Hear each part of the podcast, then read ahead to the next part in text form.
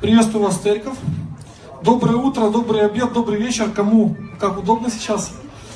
Э, у нас э, короткое время для того, чтобы назидаться Словом Божьим. И хотелось бы обратить новый взгляд на старую историю, которая в христианстве почему-то называется притча о блудном сыне. Э, я хотел сделать небольшое такое вступление и забегая вперед, сразу сказать о том, что в этой, во-первых, эта история не названа притчей. В Библии нет написано что, слово, что это притча, в отличие от других историй. Во-вторых, э, в самой притче нет фразы «блудный сын». Это то, что придумало христианство, э, определяя какую-то ну, конкретную мысль из э, при э, этой истории. Э, я сейчас достаю меч из ножен, прежде чем начнем. Давайте мы откроем э, Луки 15 глава.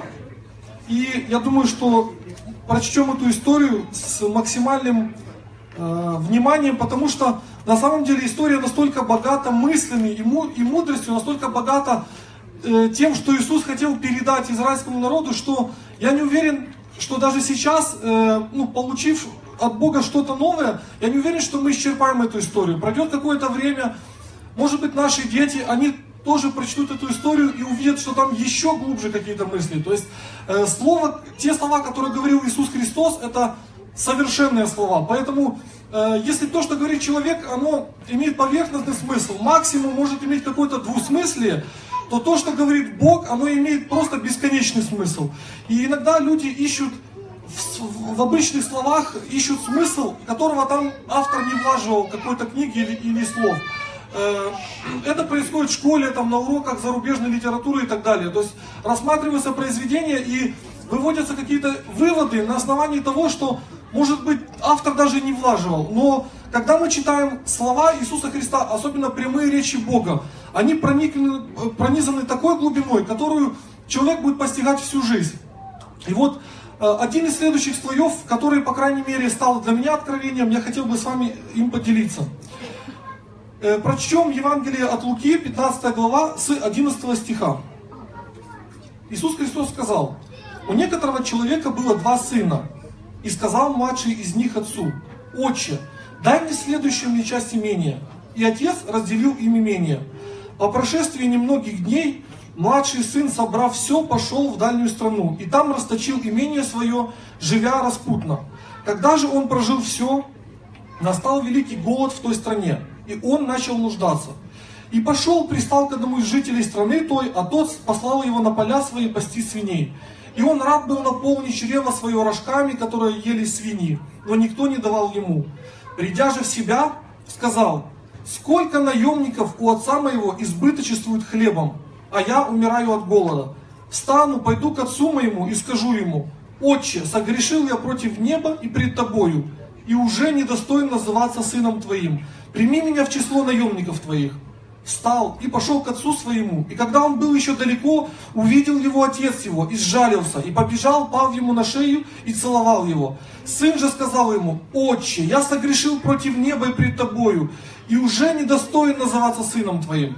А отец сказал рабам своим, принесите лучшую одежду и оденьте его, и дайте перстень на руку его, и обувь на ноги, и приведите откормленного теленка, и закалите, станем есть и веселиться. Ибо этот сын мой был мертв и ожил, пропадал и нашелся, и начали веселиться. Старший же сын его был на поле, и возвращаясь, когда приблизился к дому, услышал пение и ликование, и призвав одного из слуг, спросил, что это такое?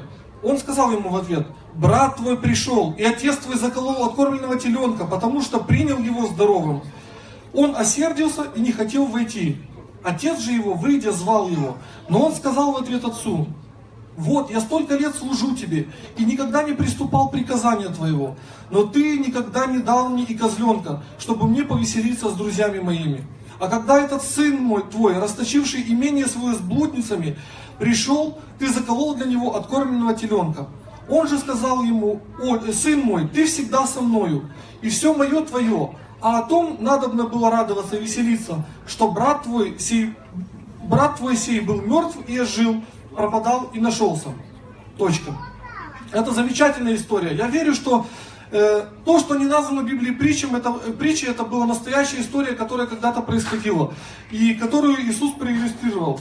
Как бы там ни было, э, назвать ее притчей о блудном сыне, я думаю, что просто неправильно. Может быть, какое-то название будет несостоятельное, но по крайней мере ее нужно назвать притча о любящем отце, о старшем сыне и о его брате. Или о младшем сыне и о его старшем брате, как кому угодно. Э, э, что хотелось бы сказать прежде того, ну, прежде основной мысли, которую я бы хотел выразить.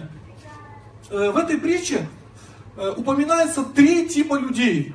Если вы посмотрите, кроме самого отца, три типа людей. Это раб, это наемник или слуга, в другом переводе написано слуга, и это сыновья.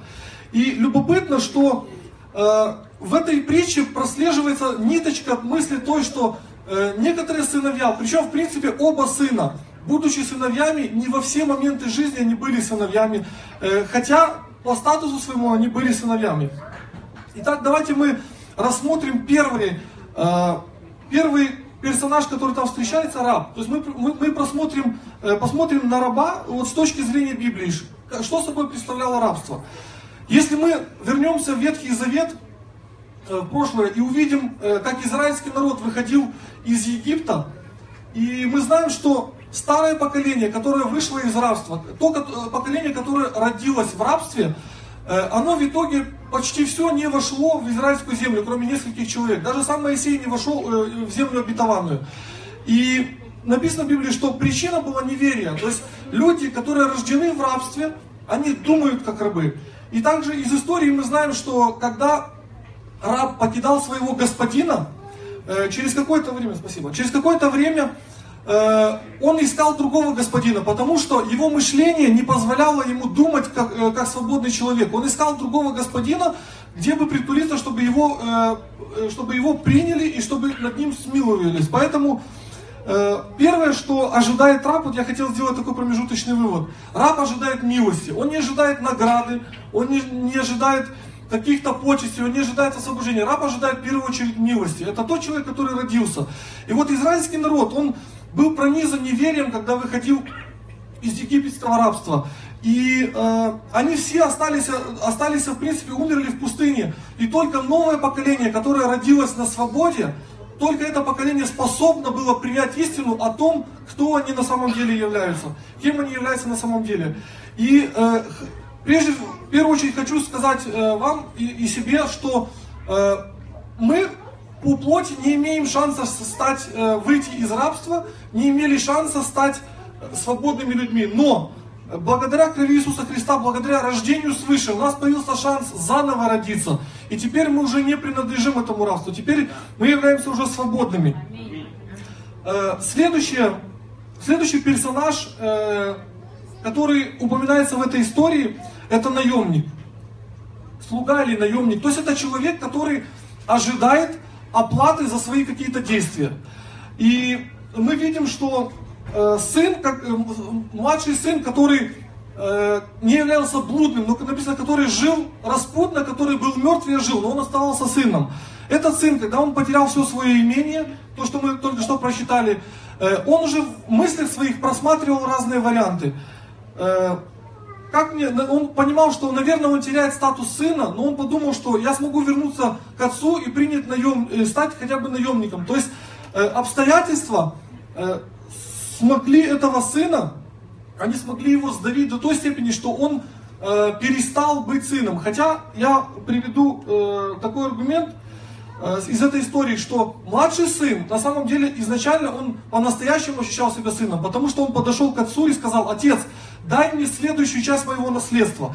И вы знаете, почему-то в христианстве э, вот это мы, этот момент, когда он подходил к отцу, почему-то рассматривался, по крайней мере, когда я это слышал, рассматривался с того контекста, что сын согрешил уже в момент, когда он подошел к отцу и взял то, что ему принадлежит. Но на самом деле это неправда. Э, потому что в 30 стихе написаны следующие слова. Это 15 главы. Э, диалог уже старшего сына с отцом, и старший сын говорит, указывая на вину младшего, когда этот сын твой, расточивший имение свое с блудницами, пришел, ты заколол для него откормленного теленка. То есть, другими словами, вина младшего сына была не в том, что он взял то, что ему принадлежит, то, что отец ему приготовил, а, он, а вина была в том, что он расточил это имение. То, что отец для него собирал, он бездумно это потратил. И я хотел бы, чтобы мы сместили вот акцент своего взгляда э, с, с этого места, мы сместили на то, что э, младший сын имел полное право воспользоваться наследством, которое ему принадлежит. И я верю, что если бы он не ушел от отца, если бы он взял свое наследство, э, продолжал быть с отцом, то э, он, он бы просто оставался, ну, э, оставался бы сыном, и он бы не считался сыном, который живет распутно. Но его неправильное распоряжение тем, что дал ему отец, вот это и стало результатом того, что, того, что он ну, возымел такой статус. Но еще раз подчеркну, нигде не упоминается, что он потерял статус сына. Э, теперь мы продолжаем говорить о наемнике, и теперь мы э, посмотрим на старшего брата. Как себя вел старший брат, э, что он делал. Старший брат работал на поле. И исходя из диалога с отцом, старший брат говорит, что я тебе всю жизнь служил, а ты мне теленка откормленного не дал, чтобы я повеселился с друзьями своими. И мы просто видим, что старший сын, хотя и был сыном, он имел мышление наемника. Он имел мышление человека, который привык сеять и жать, который привык работать и получать за это деньги. Он не думал как, как, э, как сын, и это стало проблема, э, причиной э, его неудачи, его огорчения. То есть он думал как наемник. И в подтверждение этой мысли э, я замечу такой момент, что когда, вот опять же в 30 стихе, когда старший сын говорит с отцом, э, осердившись и, и, и не хотя войти в, э, в, э, в празднование возвращения младшего сына, он говорит следующие слова. А когда этот сын твой, то есть он даже сын, он не называет братом э, человека, э, который являлся ему братом, он говорит, а когда это сын твой расточил имение с блудницами, а, э, отец, а отец ему говорит в 32 стихе, а о том надо было радоваться. Отец говорит старшему сыну этому, э, нужно радоваться веселиться, что брат твой, сей был мертв, и я жил, пропадал и нашелся. Э, отец ему указывает на, на то, что э, это младший, младший сын, который ошибся, что он на самом деле является братом. Он ему указывал, ну вы знаете, я верю, что в Библии никакие слова не указаны просто так. Я верю, что в этом месте что старший сын не знал, что младший является его братом, но вы видите, как он говорит, он, он не считал по сути, потому что в разуме своем он не был сыном, он был наемником. А для наемника э, только э, радость в том, чтобы получить оплату. Итак, я напомню предыдущую мысль, что раб это человек, который рассчитывает на милость, наемник это э, работник, рассчитывающий на оплату труда. И, кстати, работник от слова раб как-то вот недалеко, однокоренные слова, вы знаете, может быть что-то общее между ними есть. То есть э, мышление уже отличается от раба, но все-таки мышление очень далеко от того, э, э, от сына, мышление очень далеко от статуса сына.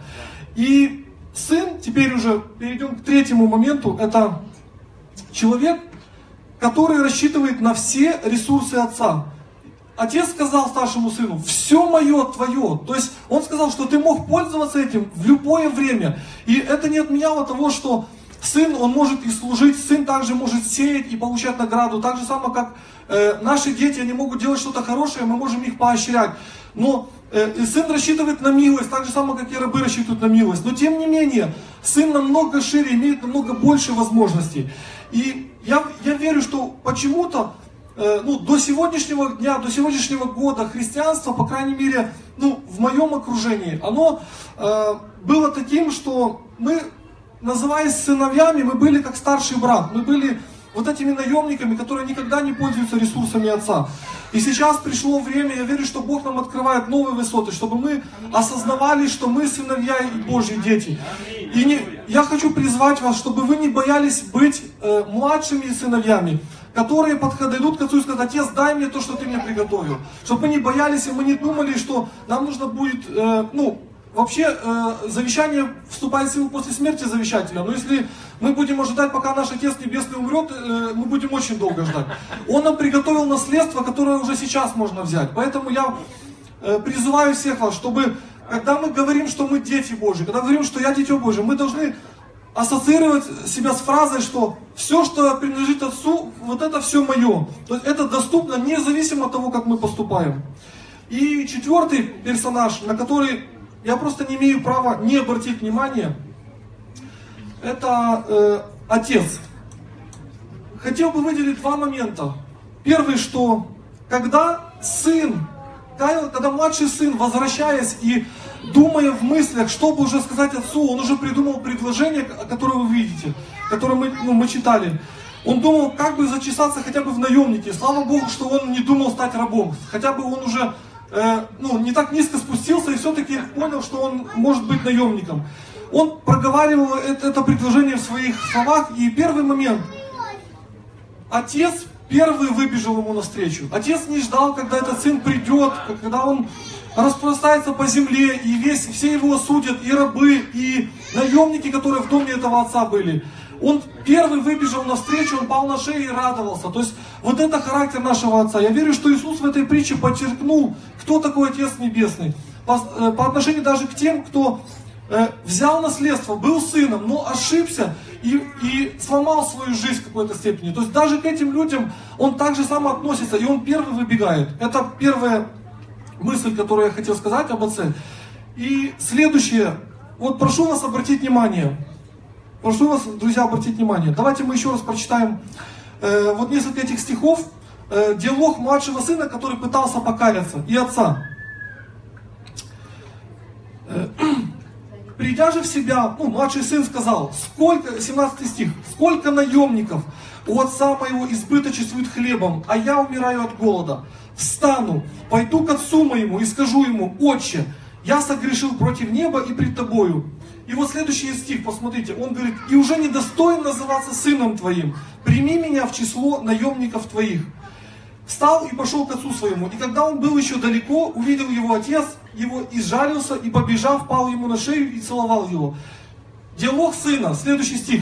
Сын же сказал ему, Отче, я согрешил против неба и пред тобою, недостоин называться сыном твоим. А отец даже не дослушал его. Послушайте, он не дал, отец не дал возможность сказать фразу о том, что я не достоин называться сыном твоим. Вы обратите внимание, два из трех предложения он повторил, а на моменте, когда уже сын собирался говорить, я не достоин называться сыном, прими меня в число наемников. Отец вообще его даже не слушал, он подозвал рабов и говорит, принесите лучшую одежду. Он даже не хотел дослушивать о том, что сын подумал стать наемником. Вот это характер отца.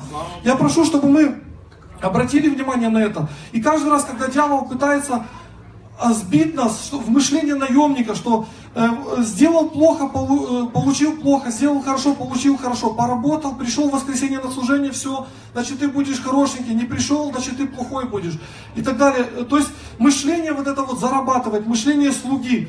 Отец не такой. Мы видим до последнего во всех аспектах. И со старшим сыном, и с младшим. Отец это тот, кто никогда не отменяет статуса сына. И э, пришло время сейчас уже делать выводы из того, из этих многих мыслей важных, которых Иисус Христос вложил в эту историю. И я хотел бы зачитать несколько из них, из этих выводов. Самые важные вещи, которые я хотел бы, чтобы ну, мы все запомнили и из всего, что было сказано, чтобы это осталось в нашем сердце. Первое. Только рожденный вне рабства свободен думать э, как сын, а не как раб уже настал день у каждого из нас, когда мы родились свыше. Поэтому мы уже имеем возможность не быть рабами. Номер два. Воспринимать Отца Небесного как того, кто первый бежит навстречу. Это то, что я хотел, чтобы мы вынесли, что воспринимать Отца Небесного в любой молитве, в любой трудности, как того, кто первый бежит навстречу. И третья мысль. Воспринимать себя в доме Отца как сына или дочь а не как раба или как наемника. Вот мы сейчас находимся в храме, э, нас ждет сбор добровольных пожертвований. Я хотел бы, чтобы каждый из вас, если что-то он приготовил, если есть на сердце что-то положить в корзинку, не воспринимал себя как наемника, который сделал что-то хорошенькое, и он получит хорошенькое. Чтобы каждый воспринимал себя сына, который находится в доме своего отца.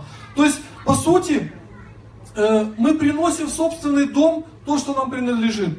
Это, наверное, самая главная мысль, которую я хотел ну, донести до вас. И пожелать, чтобы во всех сферах в том числе и финансовые, мы оставались сыновьями, чтобы мы мысли не допускали мышление раба или мышление наемника. И хотел бы сказать, что по мере нашего понимания и осознания э, себя детьми будет меняться и даже наша молитва, когда мы будем молиться. Поэтому сейчас настало время молитвы. Я прошу, чтобы мы склонили наши головы, если вам удобно, или пристали, как кому удобнее. Давайте мы склоним головы. И просто от всего сердца скажем нашему Богу, как Отцу, э, то, что у нас на сердце, и заявим Ему, что мы не считаем себя наемниками, мы не считаем себя теми, кто даже, даже в финансовой сфере жизни, кто будет думать как наемник, как слуга, который ждет ответа. Мы будем думать как сыновья, которым уже все принадлежит. Христос, слава Тебе! Мы благодарим Тебя за это время, Господи. Я прошу, помоги, чтобы в нашем разуме мы не забывали, что мы дети Твои. Даже если мы ошибемся, если такой момент настанет, как у младшего сына, который позволил себе подумать, что он уже не сын, а наемник.